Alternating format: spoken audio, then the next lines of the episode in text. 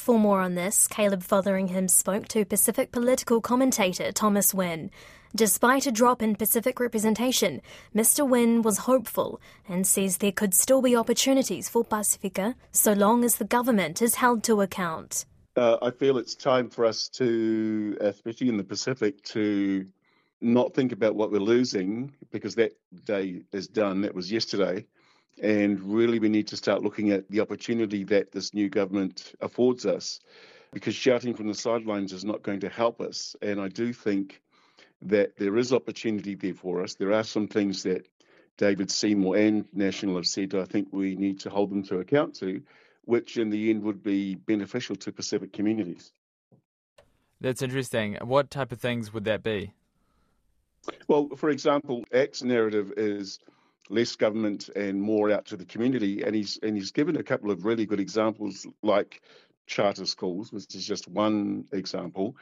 But if we see what the former Labour government did with COVID and vaccination when they realised that vaccination uh, numbers for Pacific and Maori were going to uh, adversely affect the whole population coming out of lockdown.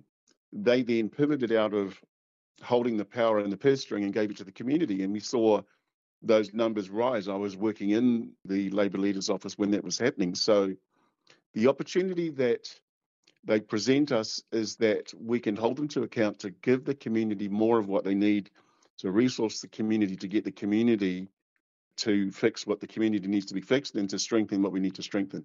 I think that's something we can really hold them to. And saying all that, do you have any concerns about this new government?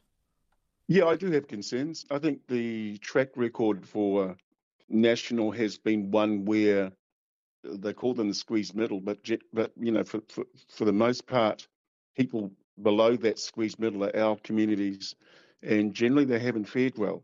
And generally speaking, I think the narrative was definitely around attacking beneficiaries, the brown communities, and when you, I hear comments like "good, hardworking Kiwis," I don't know that that has our people in that frame, and that's the bit that concerns me. So we now have to raise that, I think, and highlight that because what's good for us is good for them also. If you want less Pacific and Māori people on the benefit and doing all those other things that they are saying we shouldn't be doing, then help us to do that by giving us the resources to get ourselves out of that situation because nobody knows that better than we do. And Chris Luxon has said that over and over and over again.